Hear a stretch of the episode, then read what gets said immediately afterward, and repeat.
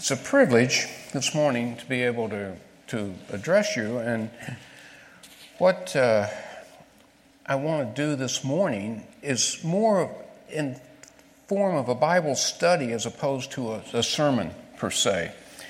And um, I think that, that we're going to look at the prophet Elijah. Now, a heads up this summer in the men's class, we took a look at the prophet Elijah and we spent several months on it. So um, thank goodness the Packers aren't playing today. Uh, but uh, the, your assignment right off the bat for next week is to go to 1 Kings 17 this week and read the whole story of Elijah because we're just going to be able to hit spots here and there. And it is a fantastic story with fantastic characters and great lessons that we can draw from it. And if you, and you're going to miss out if, if you don't do that. Um, I, when we, one of the things I love about the Bible is it's so straightforward. Uh, it presents people as they are, as, as real people with all their flaws and all their blemishes. It doesn't make them look better than they are, it doesn't make them look worse than they are. All the great people of faith that you see in the Bible were flawed. But we're all flawed because we're human, and God uses flawed people. And that's a real lesson to re- remember uh, when we're down. Now, we talk about Elijah the prophet. What were prophets? Prophets were people that God sent to Israel who essentially were preachers. And uh, their whole message always was the same. It revolved around repent, repent, return to God. And that message is consistent throughout uh, Scripture. Now, the setting where Elijah pops on the scene, uh, Israel is in terrible condition, terrible sinful condition. They're overrun with idol worshippers. Um, they've, they've had civil war. The ten tribes have formed their own uh, different um, country uh, with their own, and they've chosen an idolatrous king who is followed by one king after the other after the other. That is, every one of them gets worse up until you get to this guy Ahab, who's the worst of the lot.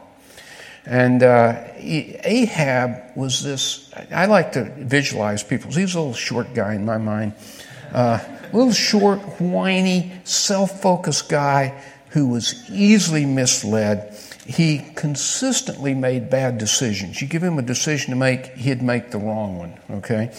And uh, probably, probably one of, his, one of his biggest uh, bad decisions was choosing his wife, Jezebel. And, and Jezebel was this woman who was the daughter of, of a foreign king, and, and, and she was a mean, cunning, uh, evil woman, and she was a major worshiper of the prophet Baal. As a matter of fact, when she became queen, she brought along with her 450 prophets of Baal that, that she supported while she was trying to kill all the prophets of Jehovah. Okay? And, uh, and then we have Elijah. And to talk about Elijah, you have to have a mental image of Elijah. And I'm going to tell you my mental image of Elijah because it's right. Um, it. Uh, Elijah was this wiry, skinny little guy with, you know, all muscular, wild hair, wild beard, probably red, you know, beaming eyes. He, uh, he, he wears this, this robe that's a hairy animal robe with a big leather belt about it and these sandals. And he is a hyper guy. I mean, this guy, he is, he is just moving all the time. He's very blunt. He's very outspoken. He's straightforward. There's no nonsense. There's no small talk with Elijah. Okay? Now, if you want to cast these people in, in a movie, okay, because as you read scripture, I love to see movies. Um, I, would cast uh, Elijah, I would pick a young Jack Nicholson from The Shining, or I would maybe pick John Malkovich at his worst, okay? Now, Ahab, there's only one guy that can play Ahab, and that's Danny DeVito. I mean, you can see it, okay?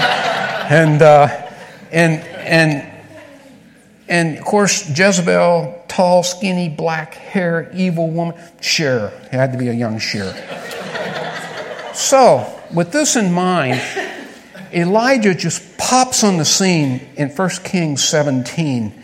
And, uh, and, and, and, it, and, it and he, he pops on the scene, and Ahab's going along, and here's this wild, crazy guy confronting him right off the bat. And the first things he says is, As the Lord, the God of Israel, lives, whom I serve, there will be neither dew nor rain the next few years except at my word. Okay? Now, we need to take a minute and look at this. How does Elijah present himself? Right off the bat, the first thing he says, he represents God. And it's not just any God, it's the God of Israel. It's Jehovah. It's not one of these idols that, that's all over the place. Secondly, the God is alive. He's not a stone, he's not a carved idol. This is a living God. And finally, he says, and I am his servant. Okay? Now, just stop and think a minute. When you think of God, what's your first thought of God? Do you think of him as alive, active God in your life? Secondly, when you think of yourself, if you're going to introduce yourself to someone, or, or when you just think of your own self image, do you think of yourself, first off, as a servant of God? And if you do, are you willing to deliver his message, particularly in a hostile environment?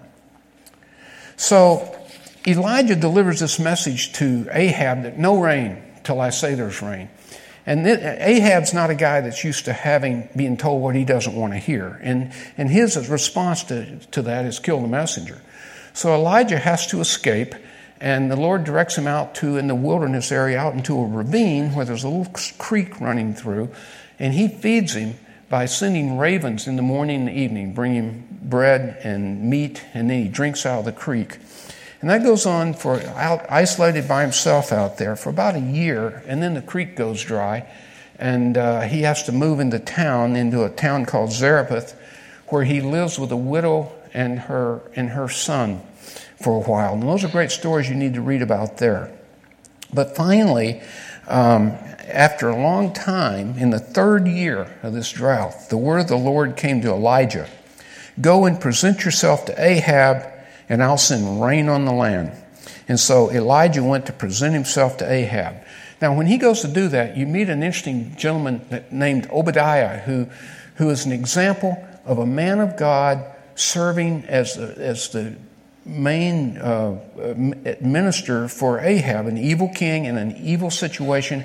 He does his civil service well while at the same time being a man of God. And he is in that same mode that you see of Joseph Moses, Daniel. And that's an example for us that in a, in a uh, society that's adverse to God, we can still be God's servants and also do good work in our society. So we get Elijah shows up, and uh, he, he the minute that he um, he approaches Ahab, he just pops out. Here's Ahab, and Ahab's surprised, and he says, what? And how does Ahab respond to him? He says, Is that you, you troubler of Israel? I mean, these guys, they don't get along. Elijah, he doesn't back off. He immediately says, I'm not made trouble in Israel. I'm not the problem. You're the problem. You and your dad and your family have abandoned God's commands. You're following the Baals.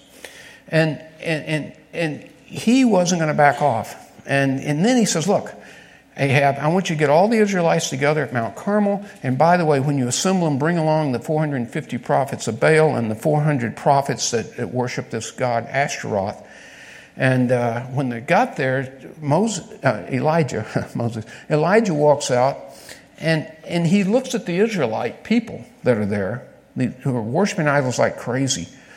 And, and he confronts them. He says, How long are you going to waver between two opinions? He says, The Lord's God, following. If Baal's God, follow him. Now, how did people respond?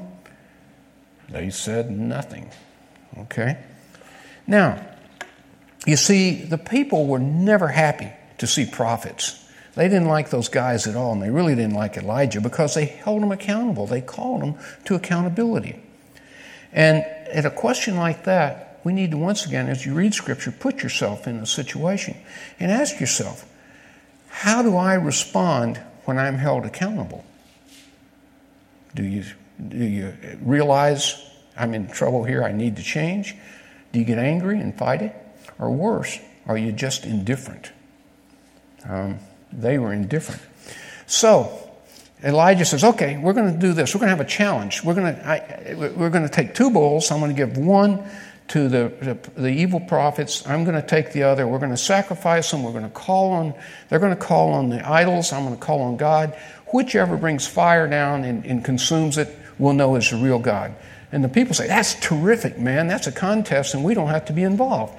And uh, so that happens, and, and the, the, the prophets of Baal, they start off, Elijah lets them go first.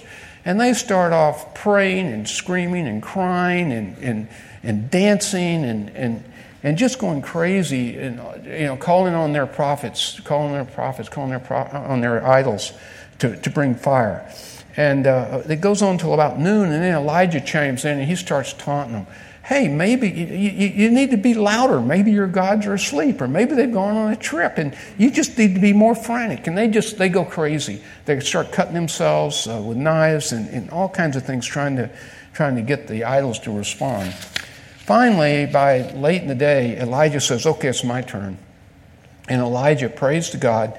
Fire comes down and consumes the, um, the, the you know his his offering, and the people say, "Wow." Jehovah's God, Jehovah's God. You know, they, they're, all, they're all for it now. And Elijah immediately says, okay, grab all the false prophets, take them down, and he kills them all. He slaughters them all. Now, let's stop a minute. Is there a lesson we can learn here? Well, one, God's not telling us to go out and slaughter all the people we disagree with. But, um, but what can we learn? There are two, a lot we can learn, but two basic lessons. One, God hates idolatry. Now, it's easy for us to say, well, yeah, those doofuses, they were worshiping all these stones and stuff. How stupid can you be? But you have to take a step back. What is an idol? An idol is anything that we let put between us and God. Okay? Suddenly, it's really pertinent. All kinds of idols we can look at today. I, I think maybe one of the biggest ones that we face is self image and the image we project to others. We make it's important how I look. It's important the house I have, the car I have, the job I have, my kids, my kids in the right school, all this stuff, the right social media. Those can become idols. God hates idolatry. He wants nothing between us and Him. The second lesson you learn is that God does not look favorably on those who lead others away from Him, on false teachers, on anyone that leads anyone into sin. Jesus is really clear on this in Matthew 18 6 when he says, If anyone causes any one of these little ones, those who believe in me, to stumble, it'll be better for them to have a millstone hung around their neck and to be drowned in the depths of the sea. And Paul he, he, he goes nuts talk, uh, being upset with the Judaizing teachers who are trying to make Christians follow uh, Jewish law and be circumcised, things like that. He finally just loses and he says, You know, I just wish they'd go the whole way and emasculate themselves.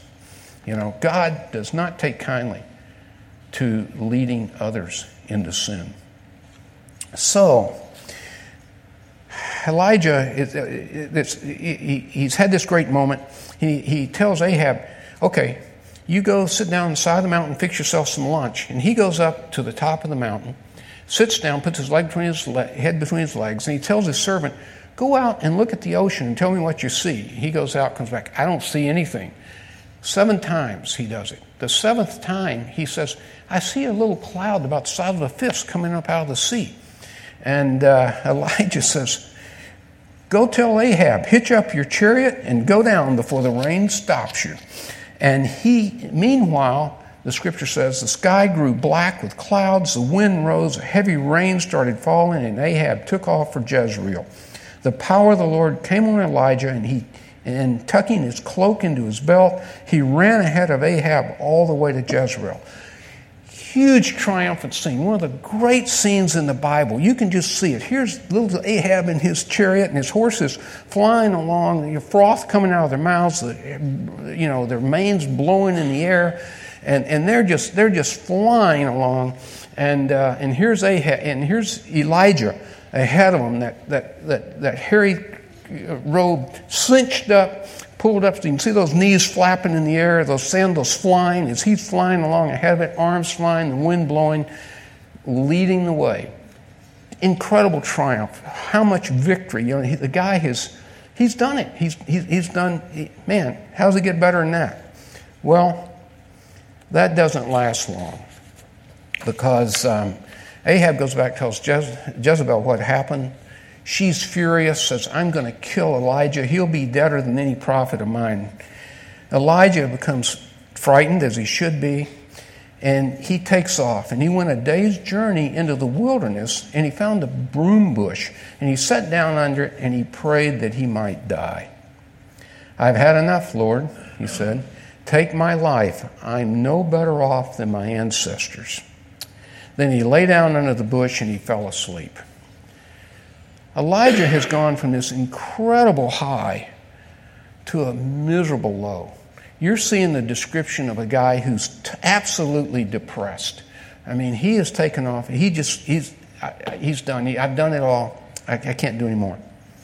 So um, the Lord sends an angel who wakes him, gives him some bread, gives him some water. He goes back to sleep, curls back up in his fetal position. Um, the angel wakes him up again, does the same thing, and says, Look, you've got to eat, you've got to strengthen yourself, you've got a big journey ahead of him. And so he eats, he drinks, and he goes 40 days, 40 nights through the wilderness, gets to Mount Carmel, or Mount Horeb, the mountain of God. He gets there, he goes up, finds a cave, crawls in the back of it, and he goes back to sleep in the fetal position. Okay? Um, he is at the bottom. He's totally depressed. Now, we criticize, he gets criticized because of his reacting like this.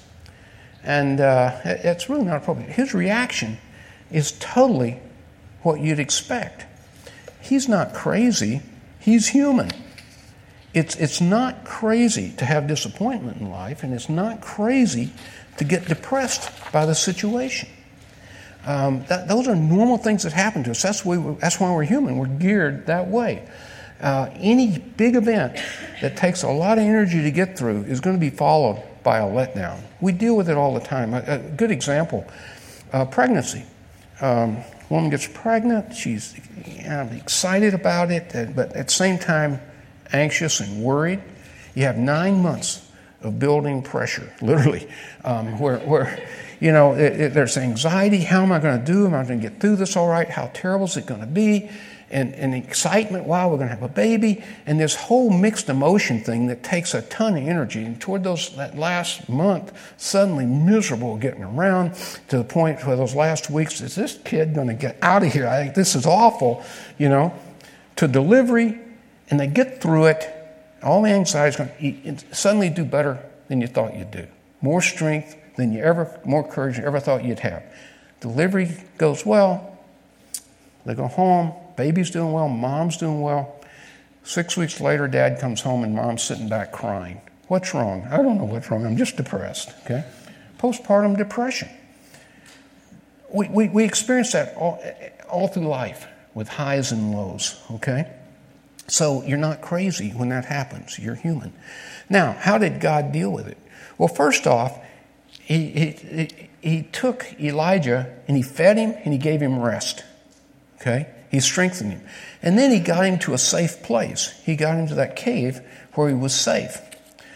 And uh, once he's in the cave, what does he do? Well, and the word of the Lord came to him. Now get this. What are you doing here, Elijah? Elijah, whoa. He says, whoa. He says, well, I've been very zealous for the Lord God Almighty. The Israelites have rejected your covenant. They've torn down your altars. They've put your prophets to death with the sword, and I'm the only one left, and they're trying to kill me too. Boy, he is at the bottom. This is the real pity party going on now, okay? And, uh, and, and how does God deal with it? Well, he turns around and says, okay, go out, stand on the mountain in the presence of the Lord, for the Lord's going to pass by you. And then a great and powerful wind tore the mountain apart and shattered the rocks before the Lord, and the Lord was not in the wind. And after the wind, there was an earthquake, but the Lord wasn't in the earthquake. After the earthquake came a fire, and the Lord wasn't in the fire. After the fire came a gentle whisper. When Elijah heard it, he pulled a cloak over his face. He went out and he stood at the mouth of the cave.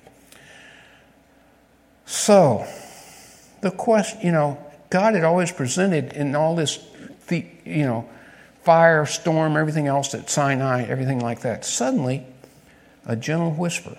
And the question that you have to ask yourself Am I waiting for God to pull me out of my social media, out of the TV, out of the radio, out of all this other stuff going on to speak to me? Or do I give Him a chance for me to hear the gentle whisper? Do I put myself in situations where I can commune with the Lord? Do you have a time every day that's that isolated time alone, away from all the distractions, to meditate, pray, read Scripture, so you're ready to hear the whisper? Okay? So, what does so Elijah's out there, and the Lord passed by, and what does he hear?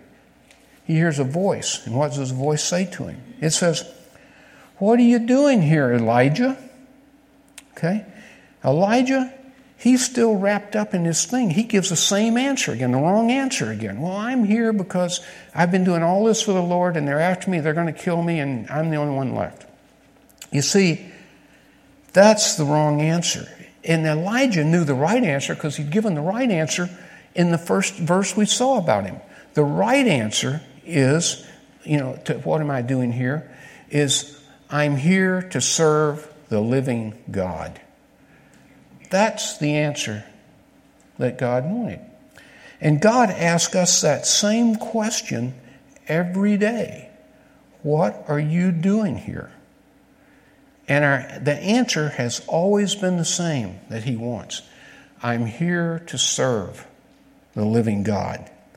And um, that's, that's the question that we have to answer. Now, Elijah's fried. He doesn't know what to do. And the Lord, He takes care of things. He doesn't see the big picture at all. He's just wrapped up in what he's been through. So, what does God do? God puts him back to work. You're here to serve. He says, Elijah, get up, go back the way you went, appoint a couple of kings. They're going to take care of all the bad guys.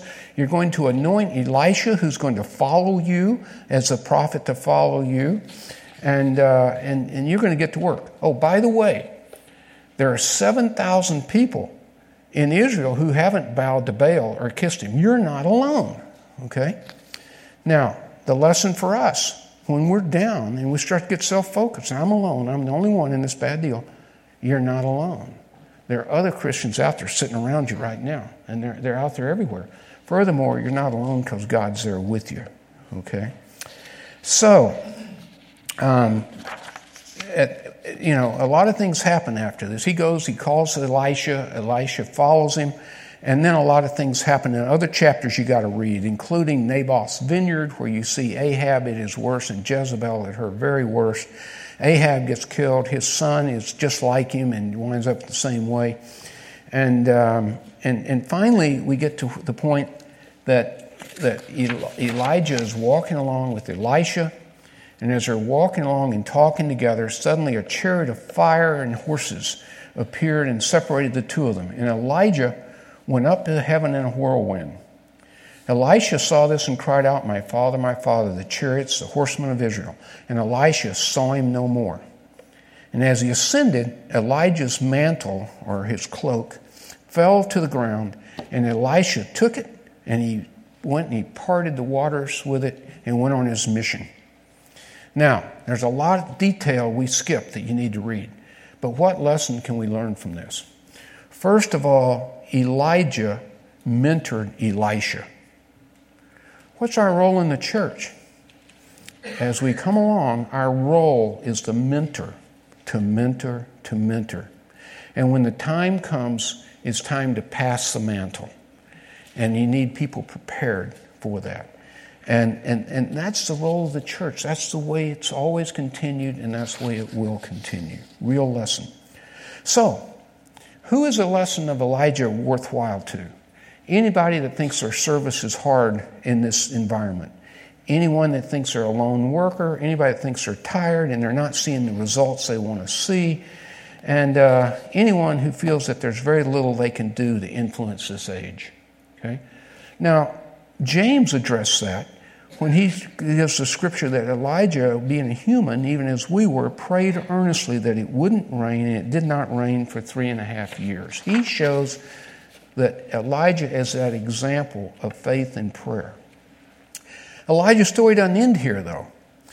In Isaiah 40, there's a prophecy about a voice of someone coming to prepare the way for the Messiah. Okay? Then Malachi, who was the last prophet, wrote the last book of the Old Testament. In the last verse of the last chapter of the last book, the last messages that, that Israel's getting from God, he says, See, I'll send the prophet Elijah to you before the great and dreadful day of the Lord comes. He will turn the hearts of the parents to their children and the hearts of the children of their parents. The Jewish people were students. Following Malachi, they went for centuries waiting for the Messiah. And what were they looking for? They were looking for Elijah. That was the last thing they were told in every generation. You're looking for Elijah. You got to see Elijah. When Elijah comes, then we're going to, the Messiah is going to come. Look for Elijah. Look for Elijah. And they knew what the guy looked like better than us. They knew the story, okay? Well, what happens? Mark tells us. And so John the Baptist appeared in the wilderness, preaching a baptism of repentance for the forgiveness of sins. John wore, wow, get this clothing made up of camel's hair, with a leather belt around his waist, and he ate locusts and wild honey. And this was his message After me comes one more powerful than I, the straps of whose sandals I'm not worthy to stoop down and untie. I baptize you with water, he'll baptize you with the Holy Spirit. Why did all the people flock out to the wilderness to see John the Baptist? Because they were looking for Elijah. And here was Elijah. For all the world, this is Elijah back. This is the moment. And they went crowding out there like crazy to see John the Baptist. What did John the Baptist do? John the Baptist preached to them, and he came across just like Elijah. He nailed the leaders in the, in, in the sin, and he, he was a straight on guy. And also, when Jesus came to him to be baptized, he said, This is the guy. This is the one I'm preparing. This is the guy. And the people saw that, okay? Now, what happens after that? Well, we see that, eh, that after John was put in prison, Jesus went into Galilee proclaiming the good news of God. And Jesus said, The time has come, he said, the kingdom of God comes near. Repent and believe the good news. Jesus' message, John the Baptist's methods, Elijah's message, all the prophets' messages. Repent. Jesus is saying, you, are not, the kingdom's coming, you're not ready for it. You have to repent to be ready for the kingdom to come. He told them that. We have to repent to be ready to enter the kingdom. Jesus says, believe and repent. It's very easy to run around and preach a gospel, just believe, just believe, just believe. There's also repentance. There has to be repentance involved with it. What is repentance? So it's not just feeling bad because you get caught.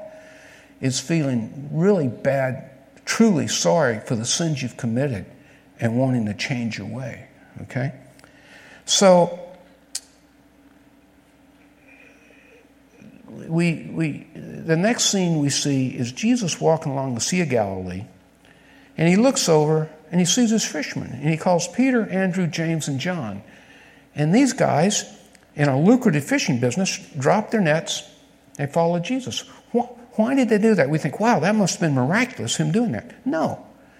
They knew who Jesus was. How did they know? Because they'd been good Jewish students. They'd been looking for Elijah, looking for Elijah. John the Baptist shows up. They went out, heard John the Baptist. They were students of John the Baptist. Everybody around there knew about him. The Sea of Galilee is only 13 miles long, 7 miles wide. It's, it's not as big an area as we have getting here to West Salem, okay? Everybody knows about it and they know about John the Baptist. And they're there, and John the Baptist says, Jesus, this is the guy. This is the Messiah. When Jesus called them, the way had been prepared. They knew he was the Messiah. And when he said, I want you to come work for me, they were ready to go, okay? That preparing the way. Finally, one more time we see Elijah. Jesus is getting ready to go face his death, and he goes up on the mountain and he's transfigured. Who shows up with him? Moses, Elijah. Moses, the law. Elijah, the prophets, okay? And Luke tells us what they talk about. They talked about Jesus' impending death, okay? Moses and Elijah both had had to deal with this whole group of people who absolutely ignored them, who, who, who, who he, they preached to, they gave everything they could, and the people ignored him. Jesus dealt with the same thing. That must have been some conversation. I think they had a lot to talk about. Um, you know, Moses had gone up on the mountain, wasn't seen again. Elijah ascended into heaven. So, what is the message of Elijah? The message of Elijah is a message of hope that to anyone who stands to serve the living God and whose hope is in the Lord. You know, it tells us that you'll, you'll renew your strength, you'll soar like wings on eagles, you'll run and not grow weary, you'll walk and not faint. It's a message, it's encouragement when you look at him. Now, the question is still the same, however, and God asks us every day, What are you doing here? And the right answer's still the same. It needs to be serving the living God.